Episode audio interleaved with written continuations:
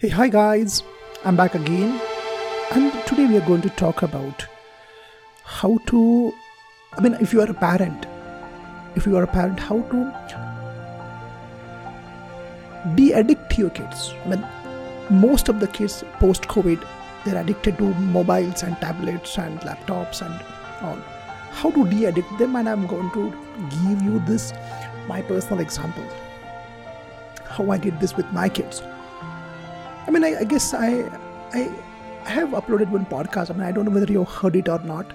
I told that one of my friend, was my student actually, approached me and told me that how his son has been addicted to YouTube. Another person, another doctor approached me and he told me about how his son was addicted to mobile and YouTube and video games.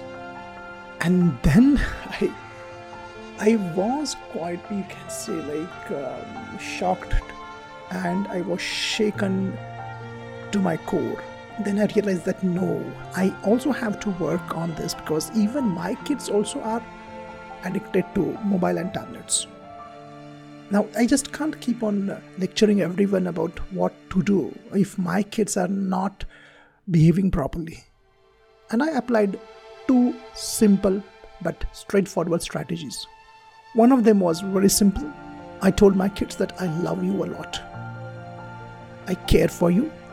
My kids, okay, one is 14-year-old, another is 13-year-old.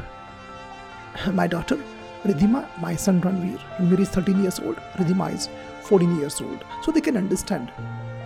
And I told them, see, I love you, I care for you.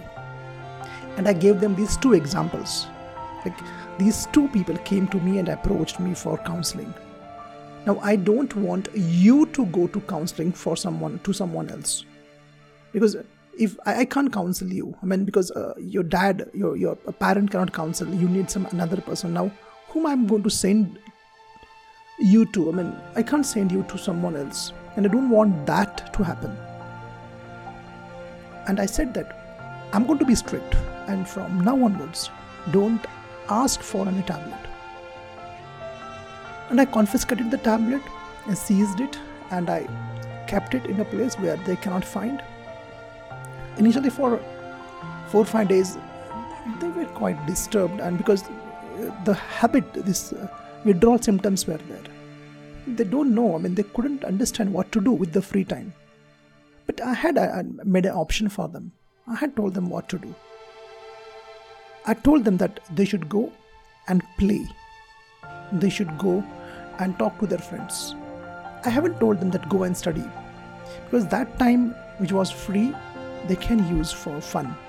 But fun can be in the form of playing, or it can be talking with their friends. So, first strategy was I told them that I love them, and whatever I'm doing, because I love them and I care for them. And second, I was very strict with my decision, and I said, no tablet at any cost. And that's not going to happen. Today, they spend around half an hour on internet, and I am there with them. What they're watching, I see them. But then I realized that they have really changed. And now after it's nearly 2 months now they haven't asked me for any tablet. They have forgotten that. And it has gone out of their mind. And now they are going back to normal life, pre-COVID life, playing and talking and cycling and normal life, not just that couch potato with the tablet in their hands. So guys, if you are a parent, definitely you can try with this strategy. You have to be strict also, but loving also. And you have to convey a message that this is happening for their sake. And you should tell them that you love them. At the end of the day, I have to be strict, because I don't want you to go the wrong way. You can try this and see whether it works or not. At least give it a try. And I'm sure that it will work. Thanks a lot for listening to me. And keep on going. Keep on improving, keep on getting better. I'm there with you, your friend, always there, through my voice. Pleasure talking to you. Goodbye, all of you. Thank you.